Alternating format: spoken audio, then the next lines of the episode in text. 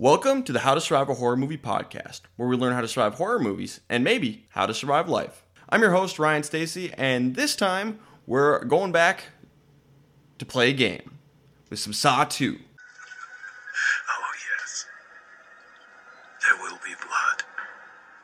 Which I'm very excited about. It's my favorite Saw movie, so I'm very pumped to talk about this one.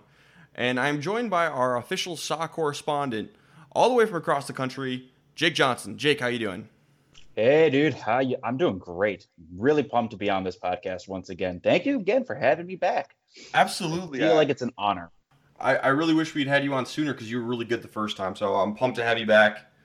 Um, well, hopefully I can. Uh, hopefully I can stir the mental juices again. yes, yeah. You should have moved up to Fargo, and then we could do this all the time. I know, I know.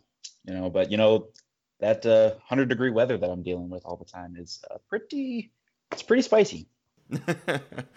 uh, so Jake, you had seen Saw 2 before, correct? Correct. Yes, I saw Saw two. That sounds redundant. I think like right when it came out originally. Uh, but my most vivid memory of watching Saw two was eighth grade on Halloween night. I had yeah, I was over at a buddy's house and we stayed up all night and you know drank the parents' Kool Aid and had a good old fashioned time. It was fun. Yeah. So that was a yeah one of my favorite saws. By Yeah, I was gonna say. So you like the movie?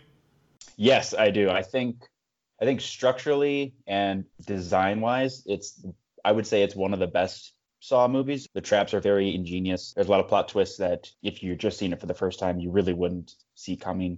And I like that. I like that a lot. I'm 100% on the same page as you. It's my favorite Saw movie. So glad to hear you like this one too. But this is not a review podcast. Oh no. This is a survival podcast. And what we're going to be talking about is we're going to be going through the plot of this movie beat by beat, going through character decision by character decision to see if we need to add any rules to our master list of rules on how to survive horror movies. And you can see the current list on our Twitter account at how to horror. That's how the number 2 horror. Go ahead and check that out. So we'll be going through this movie throughout the whole thing and trying to see if we need to add any new rules. And then we'll be giving some awards out at the end for who did the best job at following the rules and who did the worst job. Spoiler alert. Drop what you're doing and go watch Saw 2 because you will not want to be spoiled on this one. Amen. This is a great story. There's a lot of fun twists and turns. So this is definitely one to check out beforehand. You need to see the first Saw, obviously, but then go watch Saw 2 and then come back and listen to this podcast. Right, Jake? Yes, correct. And also, um, should we should we uh, make the disclaimer that um, our discussion on this podcast will be only on knowledge of Saw one and two. Yes. We won't know any other future Saws that we can later add for uh, you know. Yeah, the Saw movies are kind of notorious for not giving us all the information right away and like filling in the gaps later. So we're just going to be working with what we know from the first two movies, and that's it. Since Jake, you'll be doing all of these with me, hopefully, as long as I don't scare you away with this one. Uh, we'll, we'll be able to go back and uh, once we get to like the later saws and we learn a little bit more, we'll be able to go in and fill in the blanks a little bit. But with just what we're given from this movie and what we know from the previous one, that's what we're working with here today. Alrighty. Well, without further ado, let's get into Saw 2. So, Saw 2 opens with a guy named Michael, who we don't know a ton about, but we, we quickly learn that he's a snitch or an informant for the police. And that's all we get about Michael. But he awakens in a kind of a Venus flytrap looking device. The first thing we should say is the first rule of surviving any horror movie is know that you're in one. Michael, you're in a horror movie. Yeah, seriously, you wake up, you know, this isn't uh, gym class. You know, you wake up and it's pitch dark. You're in a room and a TV bursts on screen. Yeah, you, you, there's no reason to suspect that you're not in a horror movie at this point. Yeah. And so there's a TV and it bursts on, and we get the classic jigsaw puppet basically telling Michael there is a key surgically placed behind your eyeball. We did an operation on you. The key to, to get this thing off of you is, is behind your eye. You have one minute to get it out. Here's a scalpel. Uh, otherwise, this is going to close and kill you. And welcome to my worst nightmare. I have a, a phobia of eyeballs, and this this is just the absolute worst. So if you ever want to kill me in a horror movie, this is the number one way to do it because I I would not be able to do this test. I'm dead. I'm done. Well, I mean, in all fairness, I'm pretty sure 90% of mankind would agree with you on that statement. I, I feel like there's very rare and few people that would actually use the scalpel to dig beneath their eye to grab a key. Yep. Michael ultimately doesn't end up attempting it. He freaks out. He can't do it. Uh, he panics a little bit. Rule number 10 don't panic. But this is, if there's a time to panic, this is it. And then rule number 17 is never give up. The next thing you try might work. And he, he does kind of give up here and just lets it happen, which, you know, it's a rule violation, but I can throw no shade at him because I would be like, well, I guess I'm dead. And I would just sit down and wait. Yeah. Well, the thing that bothered me about it is it didn't seem like the timer started until he moved and jerked his uh, jerked the device around his neck. yeah. And to me, it seemed like he could have had ample time to just sit there and take his time, so to speak, with removing his uh, eye. Um, had he just sat back down in the chair. Well, I think what it was is the scalpel was across the room.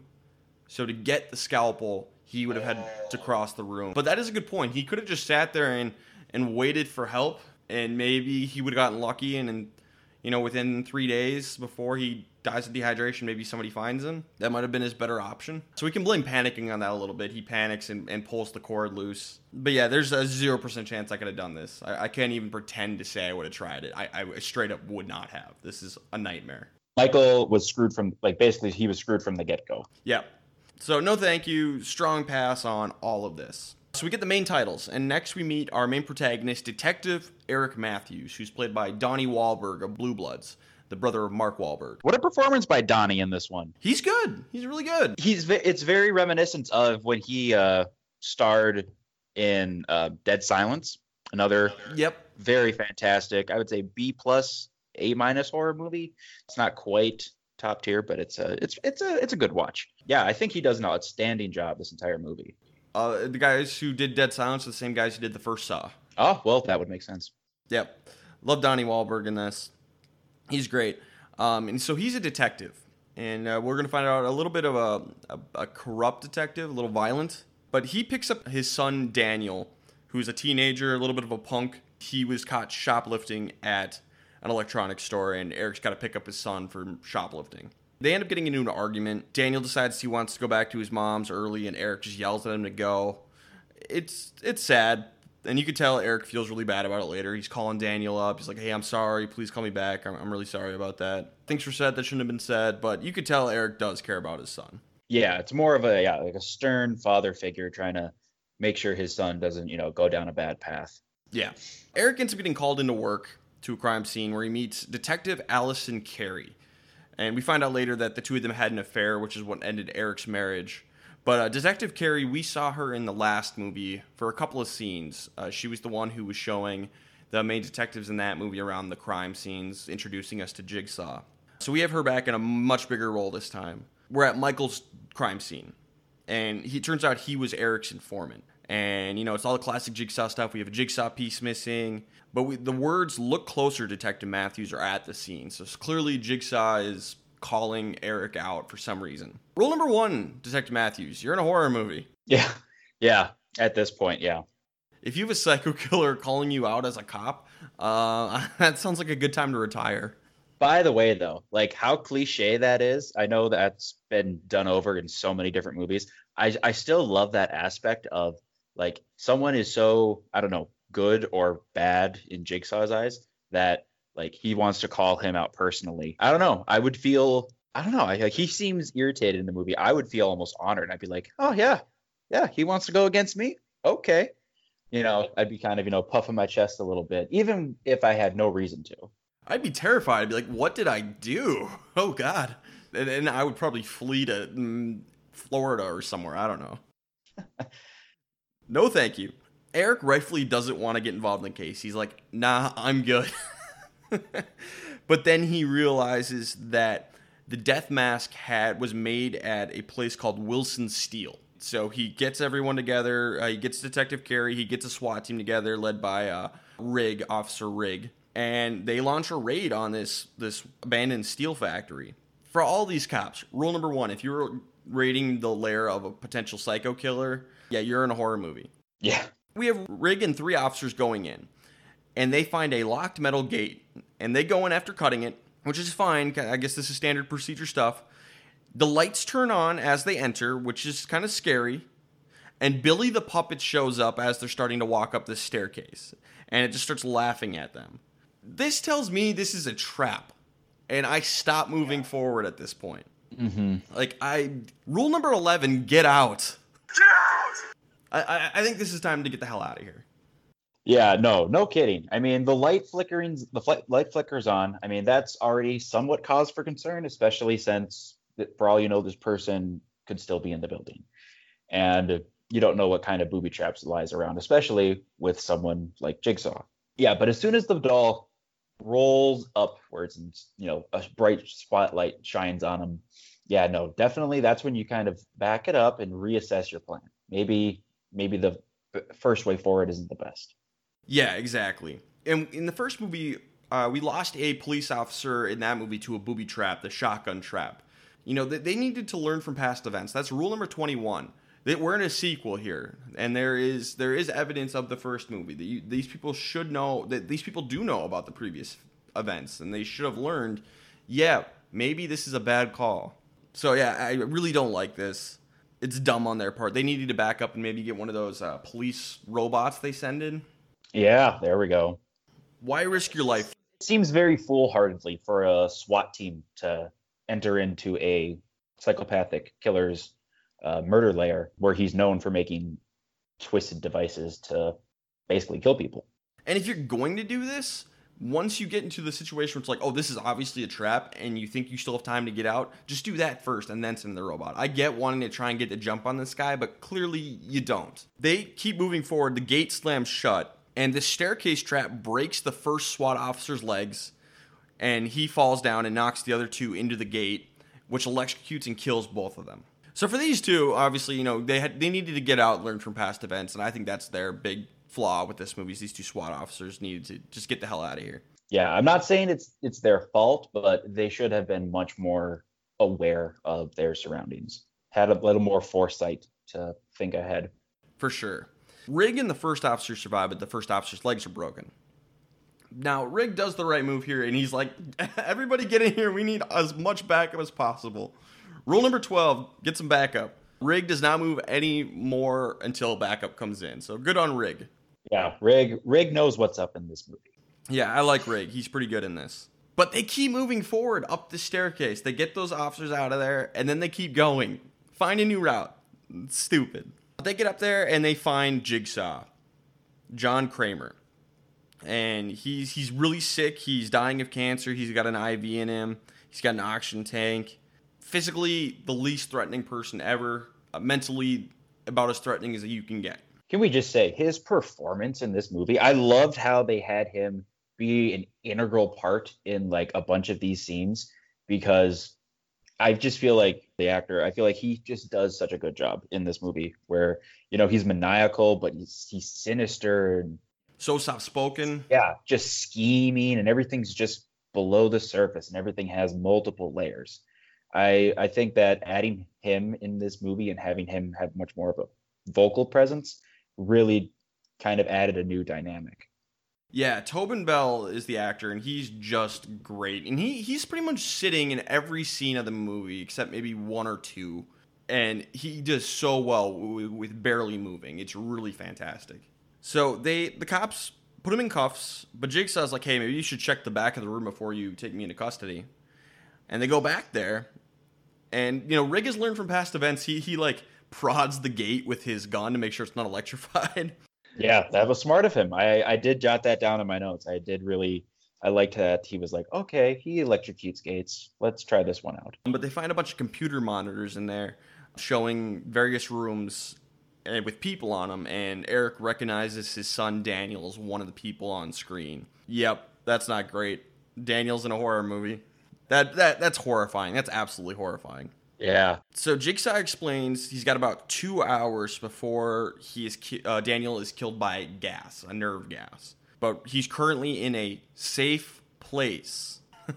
Safe and secure place. Yes, and this is kind of cool. Eric tries calling Daniel's phone just to call Jigsaw's bluff, and Jigsaw has changed his voice message to his own voice. This is Oh, I thought that I thought that was genius. I Yeah. thought that was so good.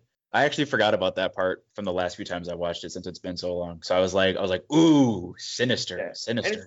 And it doesn't matter, but it's just like a cool moment. But we have an hour 47 left on the clock, and Rigg calls in a bomb squad, which is probably a smart move. So we cut into the house for the first time, and Daniel and seven other people are in this house, and we're introduced to them. And by the way, rule number one for all of them you guys are in a horror movie. Yep, yeah, they they know it by now.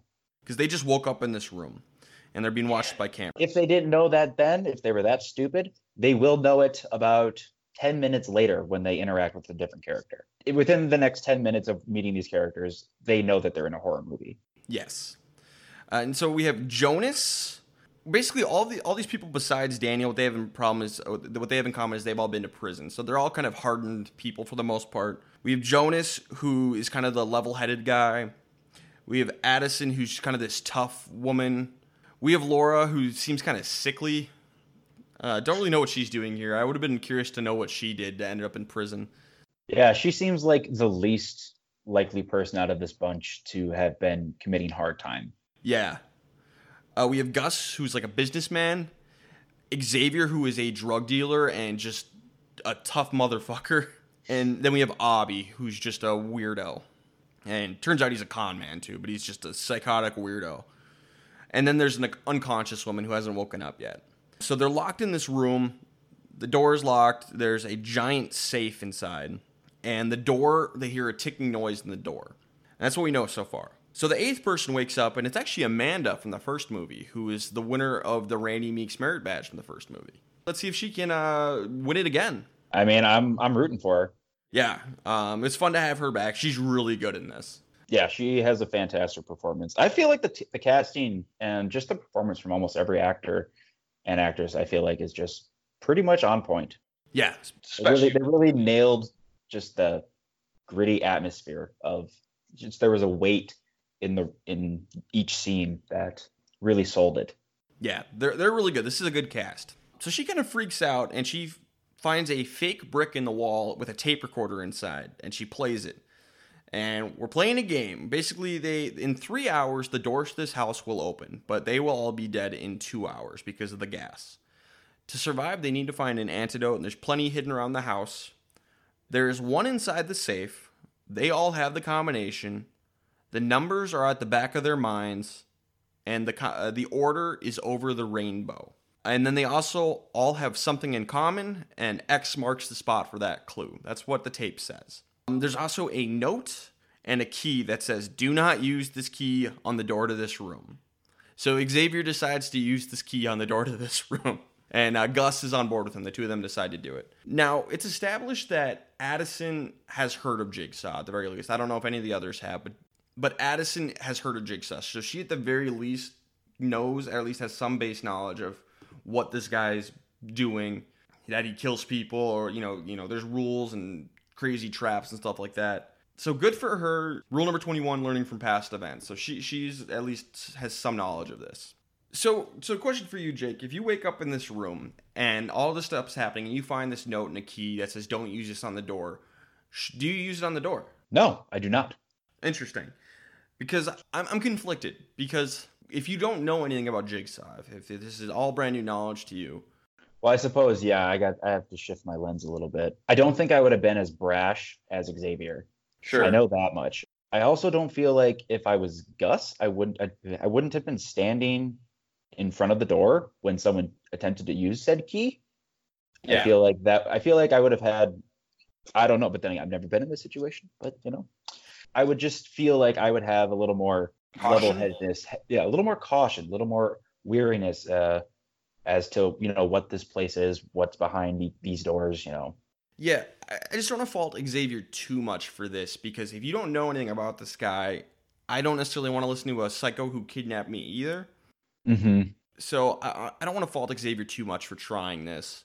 If I'm everybody else, I'd probably back away from this door just to be safe. Uh, Gus, uh, Gus was not so fortunate. Yeah, because Gus goes up and looks through the peephole on the door. And when Xavier tries the key, it activates a trap that fires a gun through the door and kills Gus. And so ultimately for Gus, I think it was just a little bit of rule number 33, which is never assume you're safe. Especially after you've been kidnapped and wake up in this weirdo room, weirdo room. this is a bad place to assume you're safe. You know, I would have like hidden behind the safe or something, the the vault that they have. It, well, Xavier opens this door. I don't know why Gus went up right there. Yeah, no, it, it's really not clear. You know, I don't really understand why Gus would go and look through the peephole while Xavier was trying to open the door. I just have a feeling that, you know, shouldn't be looking through a, a peephole when someone's trying to open a door with a key that says do not use. Yeah, exactly. I, I just think that was a bad call. So at this point, Amanda tells them all a little bit more. She reveals she's played before. Uh, they have to follow the rules. So at this point, everybody should know we have to follow the rules. If we don't, we'll we'll die. So we have to play by the rules here. So I gave a little bit of leeway to Xavier and a little bit to Gus, but now no more. Follow yeah, now everybody's kind of clear on the rules. I do think that Amanda could have done a little bit better job uh, explaining her position. Sure. Because she never goes like in full detail about what who Jigsaw is. She just kind of says he's, he just plays games. He plays games. You have to follow the rules. But it's like she's not really she's freaking out and she's expressing terror, but it's not useful knowledge knowledge of terror. It's uh, more like a oh yeah, he's he's playing a game. You have to follow the rules, and that's basically what she says. But, so it's kind of I feel like she could have done a better job saying this guy kidnaps people, places them in death traps, and then they try to escape. But I'm not sure how much information she wanted to give them because it turns out at the end of the movie we found out she's been working with Jigsaw this entire time. She was in here on purpose. And I think the only reason she was here was to protect Daniel a little bit because I, I think that was the only reason she was in this house because Jigsaw never really wanted to kill Daniel. This wasn't about Daniel. This is about Eric. I, I don't know how much information she wanted to give him. I think she wanted to give him just enough to know like you have to follow the rules. But you know, from here on out, this is on you. Yeah. Everybody else should have asked her more questions. So back in the factory, Rigg orders a tech team to try and find out where this feed is coming from, which good plan. I like that. Jigsaw basically asks Eric, he's like, here's what's the deal. I want some of your time. If you sit here and talk to me, you will see your son again. That's the game. Sit and talk to him for long enough, and you will find his son in a safe and secure location. Yes. And again, I, I don't really blame Eric too much because he's in a very emotionally unstable position. But had he just played the game, he need, just like the others, he needs to follow the rules too, and he needed to learn from past events. He's somewhat familiar with this case. He has the expert there with him in Detective Kerry. All of these cops need to know this is the rules we have to play by. Otherwise, who knows what will happen.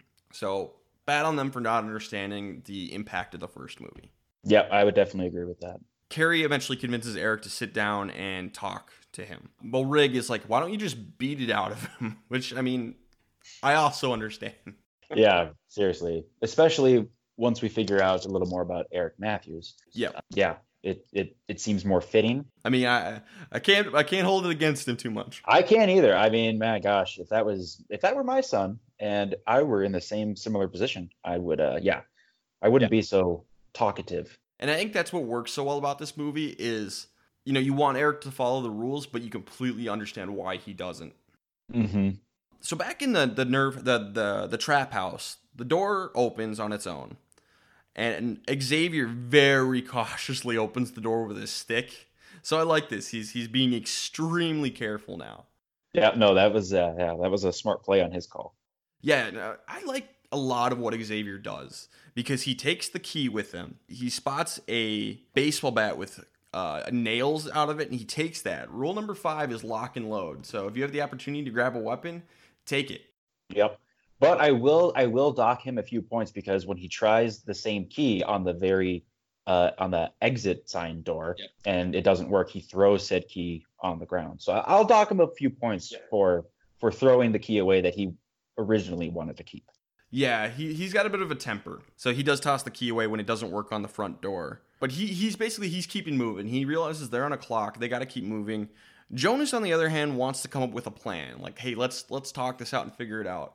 You know, if you don't have a time limit, I get that, but you don't have much time. Walk and talk. Walk and talk. This will be for a lot of these characters in general. The big rule violation of this movie is rule number 28.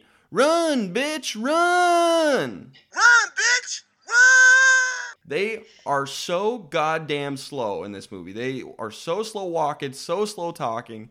And Xavier's right most of the time. You need to move your ass. Get the yeah. antidote as much as he is a absolute asshole in this movie to every single person. I feel like, yeah, he has a lot of good instincts when it comes to, you know, hey, we have to keep moving. You know, why are you stopping? Like, who cares if you're, you know, injured a little bit? We got to keep moving. We're going to die. Not counting Amanda, Xavier's the most competent person in this house. Oh, by far. And that's crazy. Most competent and most unstable, which is a deadly combination to have. Yeah. And Xavier Xavier's great character in this. He's he's an awesome casting. Uh, well done. I like I mean, I don't like Xavier, but I like the character in the movie. I think he was a great addition. He adds a lot to the movie. Addison finds a flashlight, so that's great. And they all go out to the lobby. She's coughing up blood, so we know like, oh shit, this is real. Yeah, and so Xavier tries that key, doesn't work. Jonas picks it up. So Jonas has the key now. Eric decides to go talk to Jigsaw, and they have a, long talk, but he's got a radio on so Kerry and Rigg can both listen in. Jigsaw explains the rules again. If he stays and talks, he will find Daniel in a safe and secure place. And this is where we first learned that Eric used to beat his suspects. So, not great, Eric. Cops shouldn't be doing that. Rule number three do your damn job. Rule number four don't be a menace. If you weren't beating cop or beating suspects and being kind of a terrible police officer, you wouldn't be here. So, don't be a menace and do your damn job, Eric. Yep, I would agree. And we also learned that he also does plant some evidence um, yep. in his path that Jigsaw mentions while he's talking with Eric. And he shot unarmed suspects. Yep. So yeah, he's so kind of ahead of its time. He's a really dirty cop, but apparently no one knew or no one cared to know. And, and he won medals for He was regarded as a very profound police officer. Yeah. Some biting criticism of the police in this movie. Yeah. Yeah, a little bit. A little bit. A little ahead of its time here. But Jigsaw ends up asking Eric for a glass of water. And Eric gets him the glass of water, but I can tell he doesn't want to. Yeah. I know. Like when I when I was watching that scene, I was sitting in my chair and I was I was just saying, Eric, take the glass. Just take the glass, go get the water. Just do it. Just do it, man. Just do it. That's you you think you can't you got to swallow that pride. You got to cede. Yep, yep uh, and that's actually a good point. That's that's a that's a rule. Rule 31 is put your ego aside. Put everything aside and just do it. I know it sucks and you don't want to do it, but you got to do it. So Xavier breaks the front door down to the house, but it turns out there's like a metal door behind it. So that did no good. And Xavier and Addison get into an argument. Jonas breaks it up. And Laura ends up finding a hidden door to a basement. And Xavier takes the flashlight and they all go, he goes first and they all go down there. So they get down into the basement. It's real creepy. Xavier finds a knife, and so he takes that. And there's also a letter with Obi's name written on it. And Obi hasn't said a word to this point. He's just being creepy. But there's a tape inside, and it reveals he's a con man, and he actually helped kidnap everybody else. Rule number four, Obi: don't be a menace. Don't kidnap people. Yeah, no, that's uh, that that's like the classic uh, the classic tale of somebody doing all the dirty work, and then the higher up just saying, "All right, now I can get rid of you." Yep loose ends. I mean, it makes sense. I mean, you should have maybe seen it coming. I would be intrigued to know how who was he talking to? Was he talking yeah. to Jigsaw himself? Was he talking to a third party? Yeah, who got Obi involved? I think that'd be interesting. Yeah. So his game is there's a, a giant furnace contraption in the room. There's two antidotes inside, and he has to, he can go in and get them. One for himself, one for somebody else. And there's one clue: once you are in hell, only the devil can help you out. Yeah, so uh, Xavier and Laura, they both threaten him with weapons to get him to go in there, and Obi just like takes Xavier's knife and cuts himself with it. And it's like, if you're gonna threaten with me with a knife, you might as well cut me a little. It's like, oh my god, this guy's insane. That was a that was a really cool character character moment for for Obi. I really enjoyed that. Yeah, I kind of wish we got a little bit more of him. Obi goes inside, climbs inside easily enough. He gets the first antidote, no problem. But when he pulls the chain that holds the second one, it locks the door and, and shuts him inside and starts the fires inside out. So uh, obviously, Obi backs away. But as the fires get bigger, he sees a message on the other side of the furnace. It's a it's it's a picture of the devil pointing at a little knob, and it tells him to twist, and that's how he beats the game. He's got to get across the fire to turn this thing off. Now, rule number two, constant vigilance. He should have noticed this as he was climbing in. You know, he should have been much more cautious climbing into this thing. I would have been doing this so slowly and been like, okay, where, what's the trick here? Yeah, well, he, well, he all obviously he also should have been uh, very cautious when he was pulling on the antidote vials, because I mean, you don't know what is, yeah, like you said, you don't know what that's triggering. You don't know what that could do in this contraption that you've never seen before. So yeah, just yeah, he had no caution when going in there. He should have been like, hey, somebody hold that door open, make sure it doesn't shut on me or something crazy so we can get these antidotes. Not very smart. And then once the fire turns on, he panics. Rule number 10, don't panic. And he needed to just go for it. And, you know, he's going to get burned, but, you know, better get burned a bit than die. Yeah. So that that's my biggest gripe with with Obi is that he he literally just slit a knife across his neck. He literally just did that, but he's not willing to just leap across this furnace and turn on the sprinklers. Like I, it, that that character imbalance doesn't make any sense to me. Like at one moment he's a super badass, not willing to take any shit from anybody, and the second it's like, oh, there's fire. No, I'm good. Yep. It's a shame. And he ends up burning to death. The others try and get him out, but they can't in time, and the antidotes burn up with him. So, rip, Obi, you should have been paying more attention, and you needed to be a little smarter and not panic. Um, Clearly, Bobby was just all talk. Yeah, I think so. Even though he did back up that talk with action, only to back that up with non-action. Yep. A little inconsistent there, man. so Eric gets frustrated. Jigsaw reminds him, hey, you got to remember the rules. Jigsaw claims he's not a murderer, and that is some BS. And Jigsaw kind of, we give it a little bit of backstory. It turns out after he found out he was going to die of cancer, he tried to kill himself by driving off a cliff, and he ended up living, and that gave him a new appreciation for life. And his thing is, those who don't appreciate life do not deserve life. And this just pisses Eric off, which is fair. It's a very, it's a very controversial idea, but he's not. I'm not saying he's right, but I'm saying he's not exactly wrong. Like they don't deserve not to like live, obviously, but you know, like those who deserve life should you know should appreciate it. Yeah, it basically it's just like appreciate your life. Yeah, it's a good message, but it's just just shrouded in such you know like yo, well if you don't appreciate your life, then I'm gonna kill you. Like that's where it gets it goes a little too far. How about this, Jigsaw? How about you just go appreciate whatever time you have left and enjoy your life and not bother anybody else? How about that? Yeah. Don't be a menace. Rule number four, Jigsaw. Don't be a menace. Don't be a menace. So the gang back in the house, they go back upstairs. Laura collapses, and Daniel kind of helps her up and, and takes care of her a little bit. Sorry, if I'm Daniel, I'm I'm not helping Laura here. I'm gonna go find an antidote. Yeah. I mean, at this point, when you have no idea who these people are, and also the fact that they're all way older than him. yeah, he's like 15. But honestly, rule number 35: know when to cut ties. It's like, okay, I'm gonna go find an antidote for myself. See you later, losers. Yeah. That's one thing that I I hated about Xavier, but I respected because Yeah. you know, like my my personality trait is, you know, like, oh, you know, help everybody, you know, do do helpful things. But, you know, when you're in this type of situation, I, you know, you have to switch the mindset to, you know, it's got to be cutthroat. You know, Yeah. be nice, don't be a dick. Yeah, it's I don't know. It, it's it's kind of annoying. That's the one thing I don't really like about this movie. It's like, man, move with just go, run, bitch, run. Yeah, like they like they're walking. It's like they're just taking a walk in Central Park. It just Everybody kind of starts to realize they all the the connection of being in jail. Um, and Daniel's like doesn't Daniel does not tell anybody his dad is a cop. Smart move. yeah, he he caught himself too. Yep. Rule number nine is be careful what you say. Daniel follows that rule here. He does a really good job there, yeah, because he almost slips up and he goes, "My dad's up."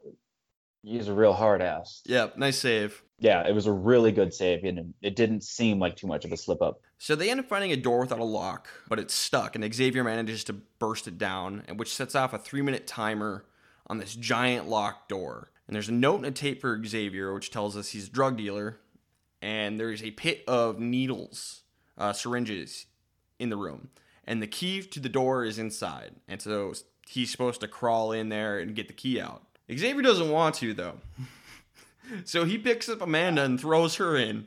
Oh God, that that scene is just it's one of the worst scenes in the movie, and I mean worst as in best. It's it's so cringy, it's so nasty. Like I have no fear of needles, Yeah, I don't either. but my gosh, I I don't think I would I I don't think I would throw someone in, but I 100% would not jump in. I know that for a fact. Just like oh. how you wouldn't cut your eye up, I Yeah. would not jump in that pit because oh, it's just no, no way. I feel like I could do this one. I- I think I could do this one. I, and I hear from a lot of people who've seen these movies that this is one of the the traps that bothers them the most, just in terms of like, nope, hell no, there's no way. And I, you know, obviously it would be terrible, but I, I, you know, as long as I didn't get thrown in, if I crawled in myself, I think I could do this one. This is one of the very few I think I could do. I would just be too worried about what was in those needles. Yep. Those are not those are not clean needles. But that's a problem for future Ryan. oh, that damn future Ryan. Always getting in trouble. so he just straight up yeets Amanda into this pit. And it's it's pretty awful. You feel so bad for her. Like, oh, I know. Yeah. Even when you find out she is one of the bad guys, you still feel bad for her. Yeah. Because I don't oh. think she was participating in that either. No. And honestly, Amanda hasn't really been in a horror movie this whole time because she she's not in danger from the gas. She's just kind of there to protect Daniel a little bit. But at this point, Xavier's like becoming the horror movie villain for her. So she's in a horror movie now, I think. Yeah, seriously. He used her like a weapon. Yeah. He just picked her up, brute force used her. It was uh, you know, brutal, but yeah, it was effective. Definitely followed one of the rules. She Amanda ends up getting the key with 10 seconds to go. There's 10 seconds left. Amanda finds the key and she tosses it up to Xavier, who drops it. Yep. Now, rule number 7 is don't leave your weapon behind. Well, don't leave your key behind either. Butterfingers, don't be dropping this stuff. Firmly grasp it. Firmly grasp it. Exactly. You clearly didn't watch SpongeBob clearly. And he picks it up but doesn't get it unlocked in time. So this is all just a waste of time. Yeah, and that makes that makes Amanda's quote unquote sacrifice even more gut wrenching. Yep. Because it was all for nothing. Yep. All because Xavier couldn't hold on to the damn key. Rule number 10, don't panic. Yeah. I mean, Xavier panics, he drops the key, and ultimately ends up wasting a chance to get some medicine. At this point, they all realize they've been in jail, except Daniel. He's the only one who hasn't been in jail, not even Juvie. Now, Jonas at this point wants everybody to talk and just like hash things out and figure out what their connection is. And Xavier's like, nah, I, I'm out of here. I'm going to go find an antidote. Fair. I'm on Team Xavier here. Yeah. It's time to go and just do this thing. Once again, I'm on the uh, I'm on the anti-hero side of this coin. I think Xavier does the right thing. I think you know it's like, hey, we can talk once we get out. Let's yep. get out. Exactly. And but the thing that bothers me the most is is what they the connection between all of them is Daniel's dad Eric is the one who arrested all of these other people and he framed all of them. They were innocent of the crime he arrested for. That's what they have in common. If they had all like stayed and talked and figured that out, that helps them exactly none. No, it doesn't. It's a, it's a red herring. Yeah. It's just to give some more stakes for Eric and Daniel. Jonas is so wrong. He needs to focus and move his ass and run, bitch, run and get himself an antidote. It's unbelievable.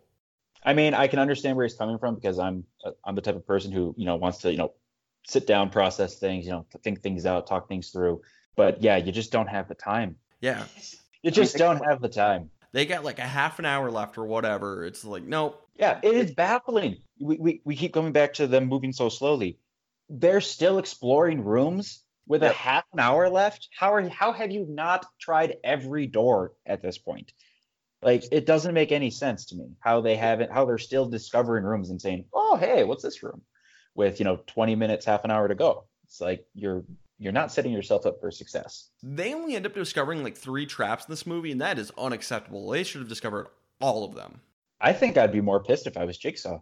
Yeah, I'd be like, seriously? Yeah, I, I, I, put all this time and effort. I made all these things, and you only wasted, you only used three of them. How dare you? Unbelievable. So Kerry tries to get Eric to go back and talk to Jigsaw, and tries to get under his skin by destroying his work, which uh, you know I think that's fair enough. Yeah, but I mean it's common. You know, that's a common you know serial killer thing is you know they love they love their work they want to show off and stuff so what she's saying is true and you know it's not a bad idea it's not a bad idea at all. It has absolutely no effect. Nope. And jigsaw just continues to antagonize him. But the tech team arrives and they start trying to figure out where the feed is. And at this point jigsaw tells them all to look in a very specific desk drawer. And what they find is police files of the seven other people in the house besides daniel. And we get the reveal that Eric planted evidence on all seven of them and sent them to jail for crimes they didn't commit. So Xavier goes back to the room they started in with the giant safe, and he notices a number on the back of Gus's neck. He kind of figures out that each of them has a number on the back of their neck in a certain color order, and that's the combination for the safe with the antidote inside. So, rule number two constant vigilance. Good on Xavier for noticing that. I give him another plus. And on the minus side, here comes Jonas, who continues to be awful. And Jonas is trying to get him back on board to work together. And he goes into like this big monologue about how he's worried about his family and stuff like that. It's like, dude, run, bitch, run. Rule number 28. He he he kill he kills that scene. It's a gripping scene and you feel for him, but I mean, it's not the time or the place, man. Yeah, you need to go get an antidote. Also, rule number 35, no one to cut ties. Let this guy go and go find your own antidote. At this point, I mean, he even he even stated himself, you know, said you and me, we can we can keep spinning our wheels, grinding our gears back and forth, but that's not going to solve anything. It's like, well, maybe the best way to solve it is just to go on your own. Yeah. There's multiple antidotes. You know, potentially, I, I would assume all of them could have survived this. I would I would agree. I think this is I think this is one of the best saws where everyone has a chance of surviving. Yeah. The best odds, I would say overall. Yeah, I, I'd agree with that. These these all of these seem doable. Yeah, if if I had to get dropped into a Saw movie, I would pick Saw 2 because besides the eyeball trap at the beginning, all the rest of these are survivable. Unpleasant, yes. but survivable. But then Xavier kind of screws up because he's not interested in what Jonas has to say, and he tells Jonas to turn around and draws a knife on him. This is not how you do this because I think Xavier, if he had pointed out, hey, the number's on the back of the neck, this is the code, can I see your number? And asked nicely. I think he could have gotten this, and I think he could have lived. Yep, I would agree. Yeah, I think Xavier, you know, I mean, he is starting to lose it. They're all starting to get a little, a little woozy. You know, there's Yep. very little time left, and so you know, you chalk that up for disorientation, maybe. Yeah, here's how you do it. Okay, I- I'm Xavier, you're Jonas, okay? Like, hey, Jonas, look at this number here. I think we all have numbers on the back of my neck. Here, will you tell me mine?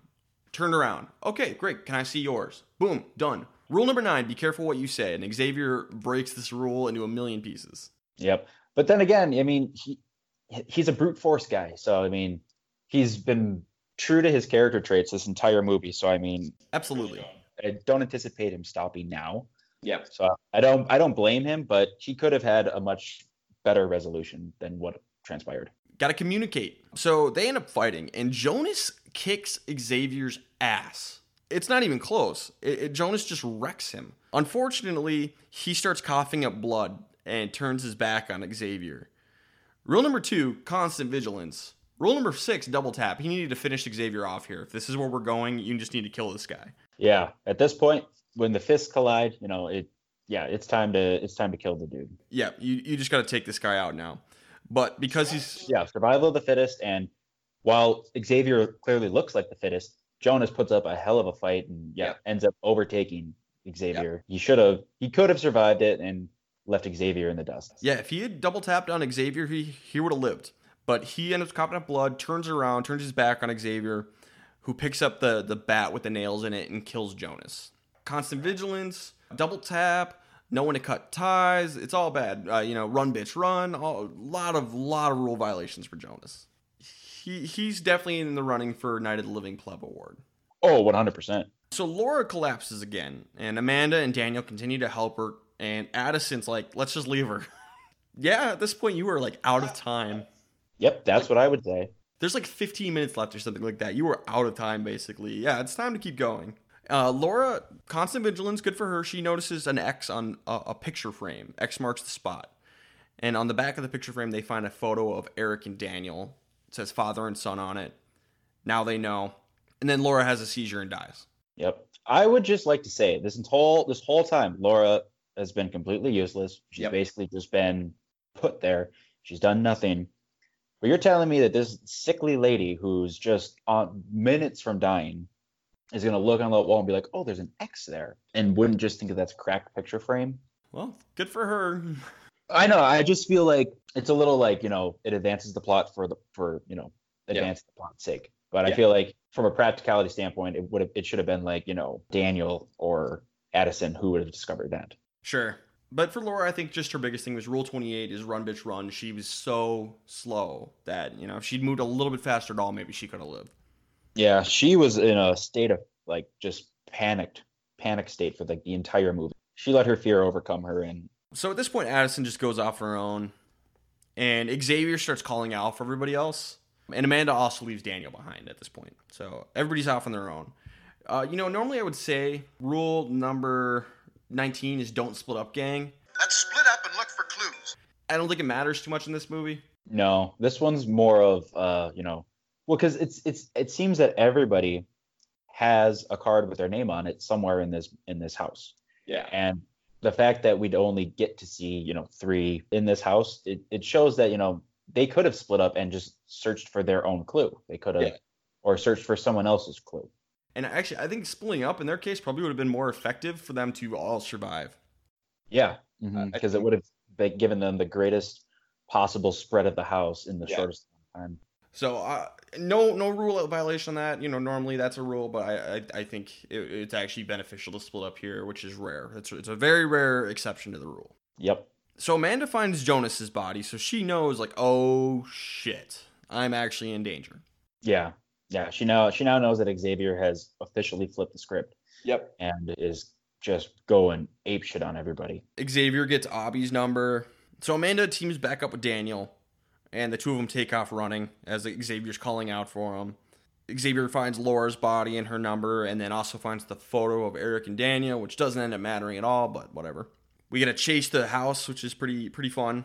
Eric's watching this from the, the the factory, just terrified. So at this point, Rigg and the other officers stop Kerry from interviewing as Eric goes and beats the shit out of Jigsaw. Yeah. Seriously.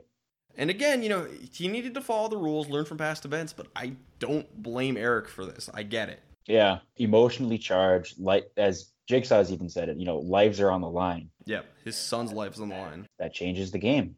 It Yep. changes the state of things. So yeah, I mean, I yeah, you know, you always you always say that in horror movies. You always watch people and think, oh, just just beat the crap out of them, Just beat them up. Beat them up and get the information from them. And in this movie, he actually does it, but it's It's a trap, yeah, it's a trap. Yeah, it's a Um, long con. but it is very satisfying to watch.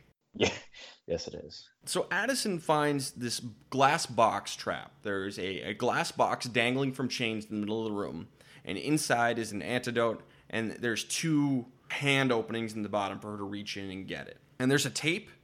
We don't know who this trap is for because she just like opens it and then tosses it aside. Yo, you need to listen to that. There might be a clue on there. Yeah, seriously. Rule number 32 is play stupid games, win stupid prizes. If you're going to play a game without following the rules, well, you can't be surprised when it goes poorly for you. Yeah. And rule number two, always stay vigilant. Once she put Yeah. her first hand through the hole and realized that her hand was stuck, why on earth would you put your second hand through? It's like the Chinese finger trap. Why would you do that? That does not make any sense to me. Yep. Uh, rule number two, constant vigilance. She needed to pay a little bit more attention because the way to beat this trap is you had to pay a little bit of attention, but there is an opening in the top of the box. It was just hard to see, especially the way it was filmed. I, I actually watched a behind the scenes feature on the DVD because I was a little confused on it, but they explained how she was supposed to beat it. And had she looked at the box from a different angle and been uh, a little bit more careful and hadn't rushed into this, she could have seen the opening on top. Now she would have had to find a way to get up there and get it, but she could have done this zero pain whatsoever. This is probably like the easiest trap to beat in the entire series. Oh, 100%. And the fact that she didn't even read the note makes it even like an easier trap. I Yeah. mean, my gosh. It, I mean, there should have been a clue. I mean, if you follow the MO of Jigsaw, Yep. he always has a clue. And she w- was especially aware because she had heard of Jigsaw before, so that makes it especially frustrating. Yeah, Um, exactly. So I mean, it, nothing is at face value in this house, as Yeah. we've seen all these events that have transpired.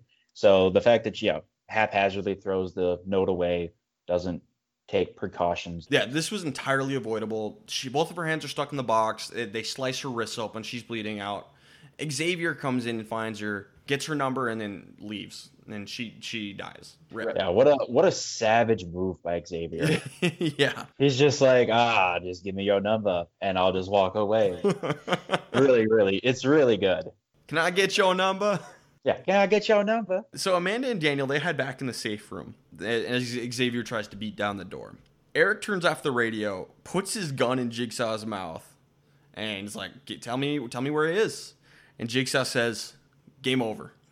I'll take you to the house." And Eric thinks that means he's won, but oh no, oh no, no, no, he he's failed his game. So Eric and uh, Jigsaw escape in an elevator. The officers try and stop them, but they manage to drive off in a van before anybody can stop them from going. But at the same time, the tech team gets the signal for the house, and Rigg and the SWAT team goes to that address while Kerry stays behind. Xavier's breaking down the safe door, and he does tell them he's like, "I just want to get the numbers off the back of your neck." But the way he's going about this is terrifying. Being in Amanda and Daniel's shoes, I would not have listened to that man for one iota. Oh, absolutely not. And honestly, I think Xavier is telling the truth. I don't think he wants to kill him, but his presentation is so bad that I do not blame Daniel and Amanda at all. Yeah, Xavier does about three fourths of this movie spot on, but then he just he just can't close it at the end. He doesn't have that social game, as, as we say in Survivor. Be careful what you say. He, he's got a how you say it is important, and he's really bad at that. Amanda uses the bat with nails on it to brace the door, which is clever. Constant vigilance, she notices a trap door under the safe. And I don't know if she knew it was there, maybe maybe not, I don't know. But but they move the safe and they realize it's locked, but the key that they found at the beginning of the movie, Jonas has it. Jonas's body is in the room. So they get the key, they open the door and head down into the, the tunnels beneath the house. Learn from past events. That was a good that was a good rule to follow. They remembered uh, where the key was. Daniel hasn't done a whole lot in this movie, but rule number two, constant vigilance, good on him. He noticed that key. Eric and Jigsaw arrive at the house. Jigsaw gives him a key to get inside, and so Eric goes into this house, which this is terrible. He needs backup for this. Eric is way off the rails at this point. Yeah, once again, I understand, but It, it's tough, but you gotta wait for backup, man. So we get a long montage sequence of a bunch of stuff going on, but Xavier chases them down into the tunnels. Rigg and the SWAT team also arrive at the house. Kerry cannot see anybody on the cameras, so it's like, wait, what is going on? Why can't we see anybody? We have all these people in the house. What's going on? Amanda and Daniel get to the end of the tunnels and they find themselves in the bathroom from the first movie, which is an awesome, awesome reveal. it's a great throwback. It's a great throwback because you're like, because then you're like, then your whole worldview is like, oh my god, this is above the first movie, and it's just, it's really, really well done. It's a really good reveal. and it's not the last reveal we're going to get. But we also find out Adam from the first movie has officially died. His corpse is still there. Yeah, Adam, Adam bit the big one. We last saw him at the end of the first movie screaming for help, but he did not make it out. He needed to cut his foot off, man. Yeah, and going back to the first movie, I mean, he broke his hacksaw uh, out of anger. Yep. So He panicked. He gave up, kind of, it looks like. yeah, clearly. Rule number uh, 17 is never give up. The next thing you try might work. Eric arrives in the safe room, and it's weird because the bodies are more decomposed than they should be, and there's an antidote needle that's been used on the floor. So something's not right. But, you know, in Eric's panicking, obviously, but stuff, you know, with the antidote, something could have changed in the time he's left that house. But the body's decomposing. Jonas's body is real messed up.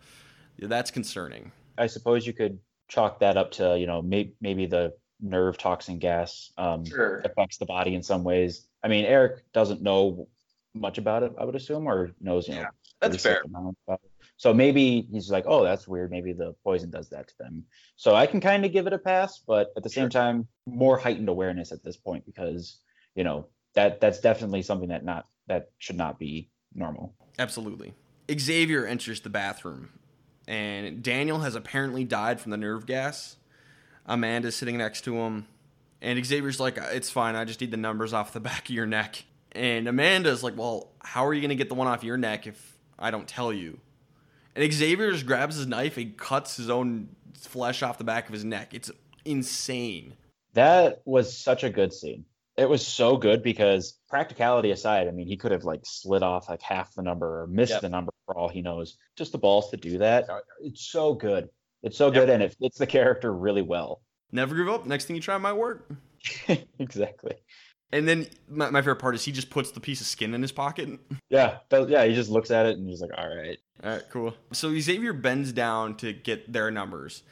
And unfortunately, constant vigilance is what's going to do Xavier in here because he did not pay enough attention to see that Daniel's actually still alive and was holding a hacksaw as a weapon. And Daniel kicks him in the knee or the, the ankle and then slits his throat. It's awesome. Yeah. It's a great, it's, a, I mean, it's a really good way for a death. It's a really good way to ha- have a death in the, in the Saw movies. So good on Daniel. He locked and loaded and he he took the shot, which is rule number 22. He took his shot and he connected and takes Xavier out of the movie. It's great. Yep. It's really great. So Rigg finds a room with a bunch of computer computer monitors. It's the same setup as what we saw in the factory, and then we realize it was all recorded. This has all been done for hours or days. They're and they're they're also in the wrong house. Yeah, It's an awesome I really I love that reveal. I love that reveal because the way that the movie is shot, it it it's cutting back and forth between Eric, it's cutting back and forth between him, the cops that are raiding the house The bathroom.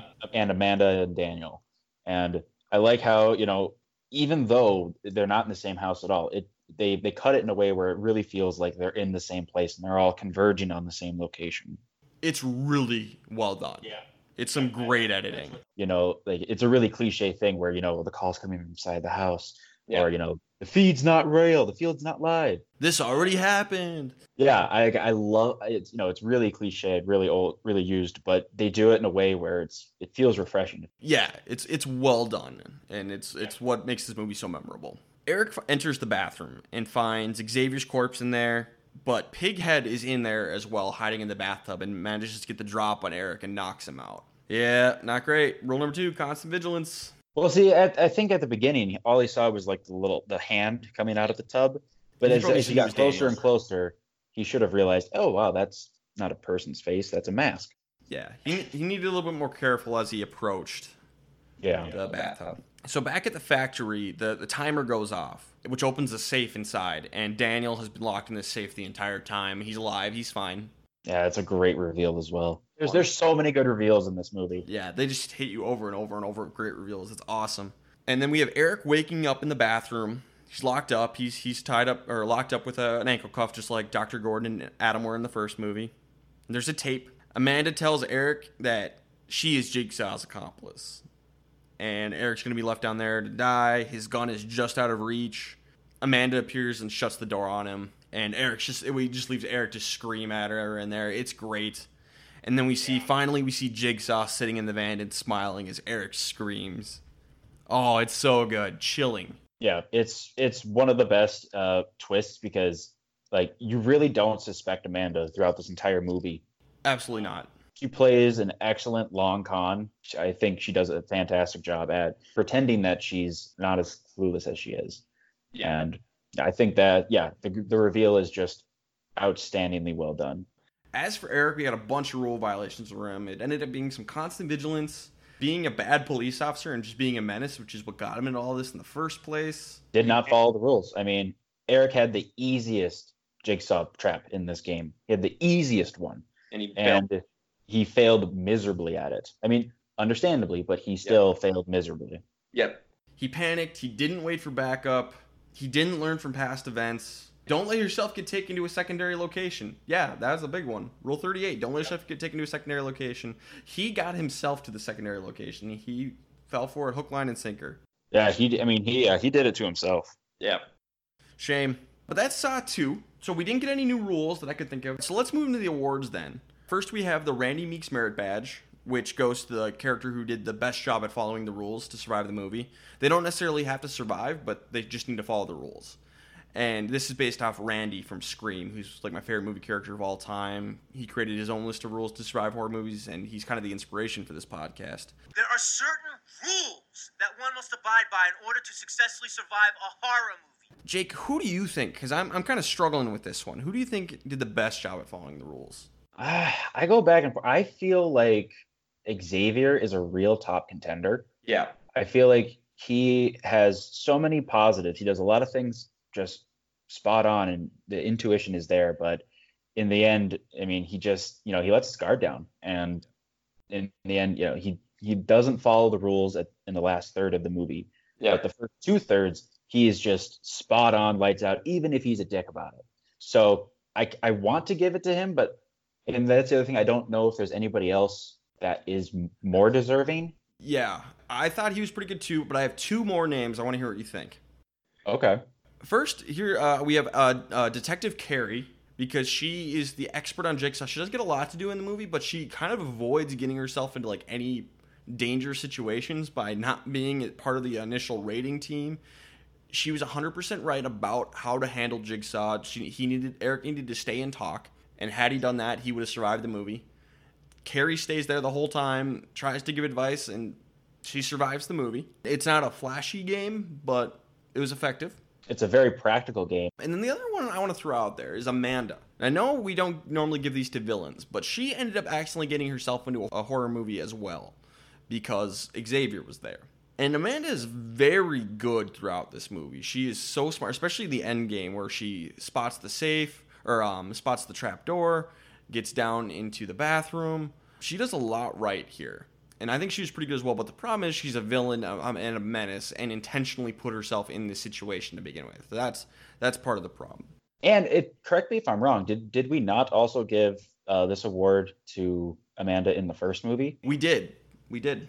I'm thinking from a practicality sta- standpoint, I think Detective Kerry did the best job. It's not a flashy game, but I think Amanda and Xavier both had higher highs, but they had both had some severe flaws with what they did. So uh, I think we should give it to Detective Kerry. What do you think? I mean, I would say so. I would say so. Even though she no traps were specifically designed for her, and that you know, but she is the renowned expert on Jigsaw. She could have done a lot more to make her opinion heard. Sure. Uh, I know. I know she said a lot of, uh, you know, she foretold a lot of warnings to people, but you know, after they clearly weren't going to listen anymore, I feel like she could have done more to, Yeah. you know, The problem is all the other cops took Eric's side, and you know then she was a little bit screwed. She couldn't do much. yeah, it's tough. She's in a tough spot, but I think she did pretty well. And and you know, in terms of surviving a horror movie, she kept herself pretty much out of it, which was which is the ideal way to play. You know, if you're going to be in a horror movie, you want to be in her position. exactly. So okay, let's make a Detective Allison Kerry the Randy Meeks Merit Badge winner. On the flip side, we have the Night of the Living Pleb Award, which is goes to the character who did the worst job at following the rules, and this is based off Barbara from Night of the Living Dead, just the worst character ever. They're coming to get you, Barbara. Stop it! You're ignorant. They're coming for you, Barbara. And I think this time it's it's easy. This has got to be Jonas. Oh yeah. He is so slow. He can't let Xavier go for some reason. Constant vigilance is a problem. Even though he does kick Xavier's ass, he he doesn't double tap him. He, he turns his back on him, gets killed, and he's just aggravatingly slow. It drives me up the wall. Yeah, he by far had the worst performance. I mean, Laura had a better performance and she literally did nothing Yeah, except except have a seizure yeah, basically. and find the X on the um, find the X that marks the spot. Yep. So it's yeah, Jonas just kind of was from start to finish. I mean, while his rationale is good, he Yep. doesn't have the time. He knows he doesn't have the time, and yet he's still beating this dead horse. It was bad. Not not a great look for Jonas, and he is the Night of the Living Pleb, but he's not so living anymore. Good stuff, Jake. Yeah, Um, you as always. Thank you, sir. So, is there any social media you want to plug or anything? Uh, yeah. I mean, yeah. If you want to check out uh, check out Twitter, you know, it's uh, at Girky Turkey. Yeah, G I R K Y and T U R K E Y. Yeah, check it out. Go follow Jake on Twitter. You can follow us at How to Horror, and and that's on Twitter. And then on Instagram, it's How to Survive a Horror Movie. Follow us in there. Uh, Jake, you want to come back on the podcast? Would love to. Would Good. love to. I cannot wait for Saw three. So Jake reserves Saw three. Cool. He wants to keep doing it. That's great. Jake, you're not in the city. You're across the country from me, Correct. so you cannot spin the wheel of spooks. So- Sadly, no. I cannot physically. I am going to spin the wheel of spooks. So let me go ahead and spin the wheel.